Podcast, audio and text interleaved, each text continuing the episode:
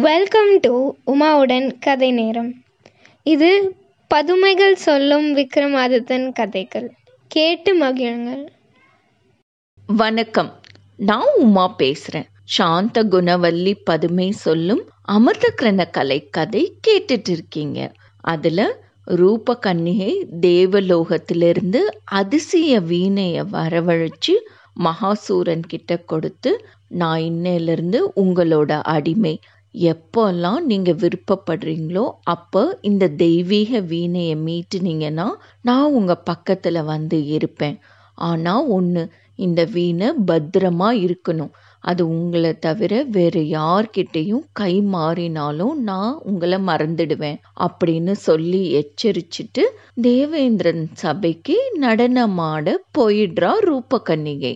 இனி ரூபகன்னிகைக்கும் மகாசூரனுக்கும் என்ன நடக்குதுன்னு கதையை தொடர்ந்து கேட்போம். வாங்க கதைக்குள்ள போலாம். ரூபகன்னிகை பிரிந்து சென்ற மகாசூரன் தன் நாட்டுக்கு போறதுக்கு முன்னாடி காட்டுல கொஞ்ச நாட்கள் வசிக்கிறான். ரூபகன்னிகையை நினைச்சு அதிசய வீணையை மீட்டும் போதெல்லாம் அவளும் வரவும் இருவரும் காட்டுல சந்தோஷமா வலம் வர்றாங்க.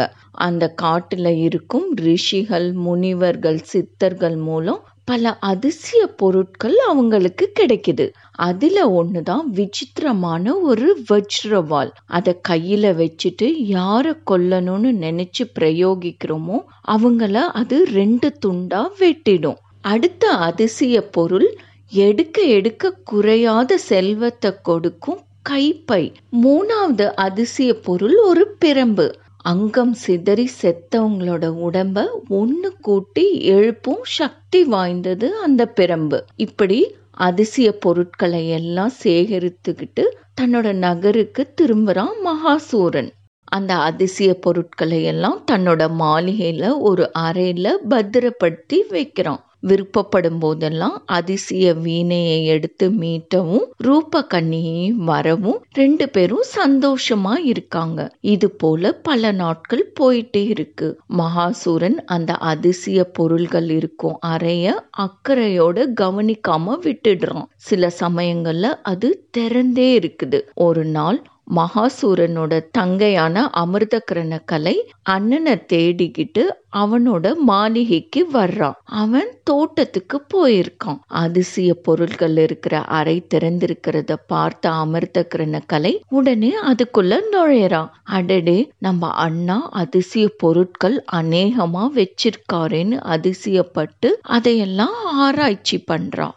ஒரு பக்கம் தொங்கிட்டு இருந்த கைப்பைய பார்த்து இதுக்குள்ள பொண்ணும் மணியும் இருக்குமோன்னு நினைச்சுக்கிட்டே பைக்குள்ள கைய விடுறான் அவன் நினைச்ச மாதிரியே பொண்ணும் மணியும் நிறைய இருக்கவும் திடுக்கிட்டு தன்னோட அந்தப்புற மாளிகைக்கு திரும்பிடணும்னு நினைச்சிட்டு அவசரமா அங்க பக்கத்துல இருந்த அதிசய மிதியடியில கால் வைக்கிறான் அந்த மிதியடி அவளை அந்தப்புற அரண்மனைக்கு கூட்டிட்டு வந்து சேர்க்குது. மிதியடிய அண்ணனோட அறையில திரும்பி வைக்கணும்னு நினைக்கும் போது அடுத்த கணமே அவ அந்த அறையில இருக்கிறத பாக்குறான். அப்போ ஒரு பக்கம் ஓடிய எலிய பார்த்து பயந்து அந்த அறையில இருந்த வஜ்ர வாளை எடுத்து கொல்ல நினைக்கிறான் உடனே எலி ரெண்டு துண்டாகுது. அதனால தடயம் ஏற்படுமோன்னு நினைச்சிட்டு அங்க ஒரு பக்கம் இருந்த பெரம்பை எடுத்து எலியோட துண்டுகளை சேர்த்து வெளியில தள்ளுறான். ஆனா என்ன அதிசயம்?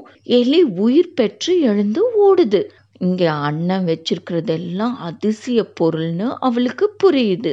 கடைசியாக அமிர்தக்கிரண கலை அங்கே இருந்த அதிசய வீணை எடுத்து மீட்டுறான். வீணையோட நாதம் கேட்டு ரூப கன்னிகை வர்றான் வீணை மகாசூரன் கையை விட்டு மாறி ஒரு பெண்ணோட கையில் இருக்கிறத பார்க்குறான் யார் நீ அப்படின்னு ரூப கணிகை கடுமையான குரல்ல கேக்குறான். இதையெல்லாம் எதிர்பாராத அமிர்த கலை அதிர்ச்சியாகி தட்டு தடுமாறி நான் மகாசூரனோட தங்கை அப்படின்னு சொல்றான். அவர் இந்த வீணைய உன்னை வாசிக்க சொன்னாரா அப்படின்னு ரூப கேட்கவும் இல்ல அப்படின்னு சொல்றான் அமிர்தக்கரண கலை. நீ இங்க வந்தது அவருக்கு தெரியுமா? அப்படின்னு கேட்கவும் அவருக்கு தெரியாது அப்படின்னு பதில் சொல்றான். உடனே ரூப கன்னிகை வெடுக்குன்னு அமிர்தகிரண கலைனோட கையில இருந்த அதிசய வீணைய வாங்கி சுவத்துல மோதி நொறுக்கவும் அந்த வீணை சுக்கல் சுக்கல் ஆகுது. இத கண்டு அப்படியே ஸ்தம்பிச்சு போய் நிக்கிறான் அமிர்தகிரண கலை. இன்று முதல் உன்னோட தமையன் ரூபக்கன்னிகையை இழந்துட்டாருன்னு அவரிடம் தெரிவி அப்படின்னு ரூபக்கன்னிகை வெடுக்குன்னு சொல்லிட்டு விர்ருன்னு தேவலோகத்துக்கு போயிடுறான். அமிர்தகிரண கலைக்கு அழுக அழுகியா வருது. தன்னோட அறியாமையினால தன்னோட அண்ணனுக்கு இவ்வளோ பேரிழப்பு வந்துடுச்சுன்னு துடிச்சு போயிடுறான். ஆனாலும் என்ன செய்யறது? யாரிடமும் எதுவும் சொல்லாம அவளோட அரண்மனைக்கு திரும்பி போயிடுறான்.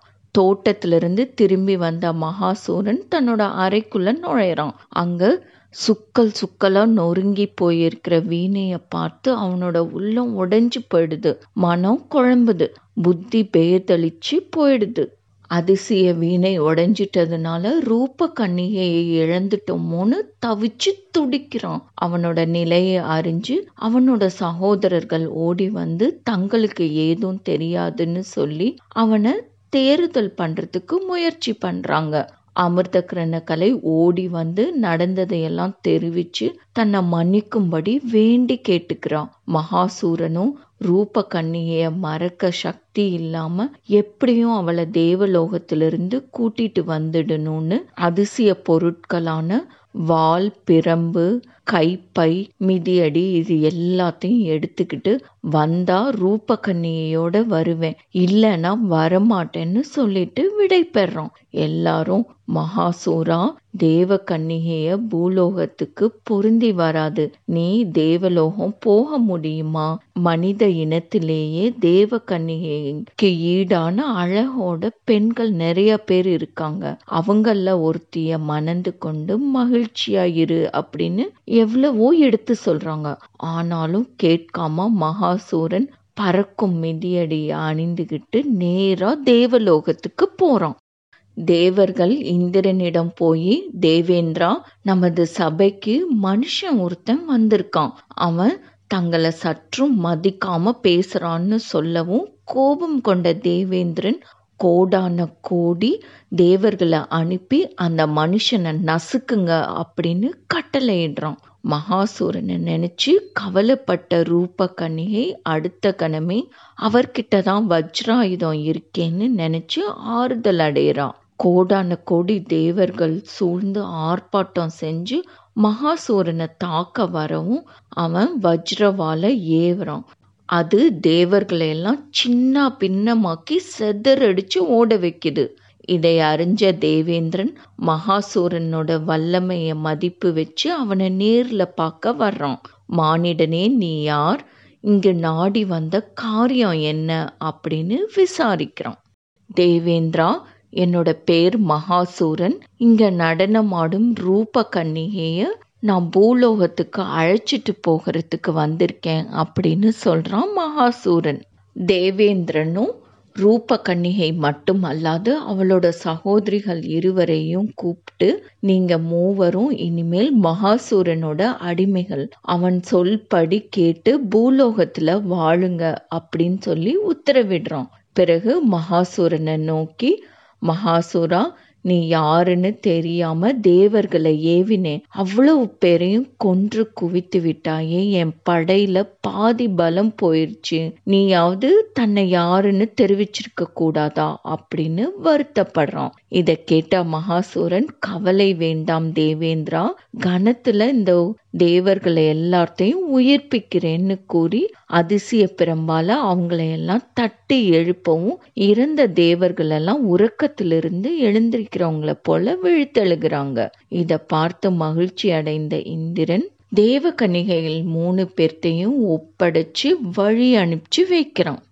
காடு மலை மேடு பள்ளமெல்லாம் கடந்து மகாசூரன் பூ உலகத்துக்கு வந்துட்டு இருக்கான் முன்னொரு காலத்துல தேவேந்திரன் தேவ மாதர்களையாவது தேவலோகத்து பொருட்களையாவது மானிடர்கள் கவர்ந்து சென்றா அவங்கள அக்னி வளைக்கட்டும் அப்படின்னு ஒரு சாபமிட்டிருந்தான். அந்த பழைய சாபத்தின்படி மகாசூரனையும் தேவ கன்னிகைகள் மூணு பேர்த்தையும் அக்னி மூண்டு சூழ்ந்துக்குது.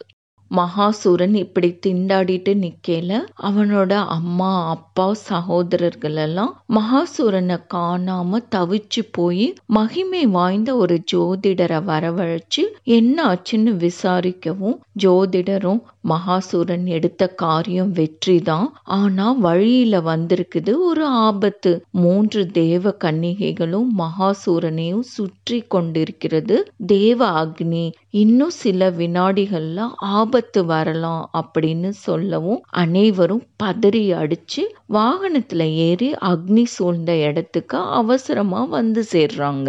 மகாசூரன் நிற்கிற இடத்துல ரத்தினமயமான ஒரு கோயில் இருக்கிறத பார்த்துட்டு சேனைகளை எல்லாம் வெளியே நிறுத்திட்டு உள்ள போறாங்க.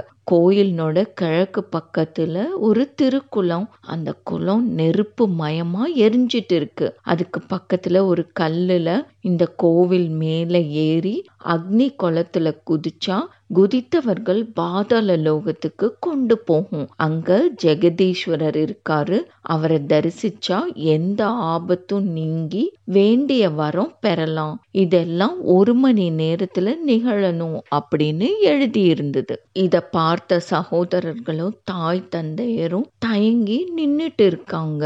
அதிசய கதைய தூதர் மூலமா கேட்ட விக்ரமாதித்ய மகாராஜா தன்னோட தியாகத்தை நிரூபிக்கிறதுக்கு ஒரு சந்தர்ப்பம் கிடைக்குதுன்னு உடனே வேதாளத்தின் மீது ஏறி அந்த ரத்தினமயமான கோயிலை வந்தடைறாரு கல்வெட்டில் எழுதியிருந்தது போலவே கோவில் மீது ஏறி திருக்குளத்தில் குதிச்சு முழுகி பாதாள பரமேஸ்வரரை பார்த்து வணங்கி மந்திரவால் கை கொண்டு நான் வந்த காரியம் சித்தி ஆகணும்னு வணங்குறாரு.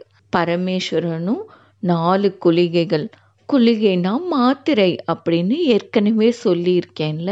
பரமேஸ்வரனும் நாலு குளிகைகளை கொடுத்து விக்ரமாதித்யா இதுல ஒரு குளிகை போட்டாலே எண்ணிய எண்ணம் ஈடேறும்னு அருள் பாலித்து மறைஞ்சிடுறாரு. வெளியே வந்த விக்ரமாதித்யன் மகாசூரன் வளைச்சிக்கிட்டு இருந்த அனலை நோக்கி ஒரு குளிகையை வீசவும் உடனே தண்ணீர் சொரிந்து தேவ அக்னி அணைஞ்சு போயிடுது. மகாசூரன் மூன்று தேவ கன்னிகையர்களுடன் வெளியில வந்து விக்ரமாதித்ய ராஜாவை பார்த்து வணங்குறான். விக்ரமாதித்ய ராஜா எல்லோரும் சந்தோஷமா இருக்கும்படி ஆசீர்வாதம் பண்ணிட்டு வேதாளத்தின் மீது ஏறி திரும்பவும் உஜ்ஜயினி பட்டணத்துக்கு திரும்பிடுறாரு. இது போல கதை சொல்லி முடித்த பதுமை கேட்டீரா போஜ மகாராஜரே எங்கள் விக்ரமாதித்ய ராஜாவைப் போல வீரமும் தியாக திறமையும் உம்மிடம் இருந்தாலன்றோ இந்த சிம்மாசனத்தில் ஏறி அமரலாம் அப்படின்னு சொல்லுது. அடுத்த பதுமை சொல்ல போவது விசித்திர கலை கதை. விசித்திர கலைக்கு என்ன சோதனை வருது?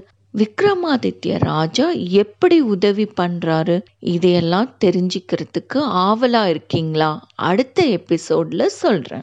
கேட்டதற்கு நன்றி. Enjoy listening and subscribe to உமாவுடன் கதை நேரம் உங்களோட கமெண்ட்ஸை உமாவுடன் கதை நேரம் ஃபேஸ்புக் இன்ஸ்டாகிராம் அண்ட் ட்விட்டர் பேஜஸில் ஷேர் பண்ணுங்கள் அதோட லிங்க்ஸ் டிஸ்கிரிப்ஷன் பாக்ஸில் இருக்குது நன்றி.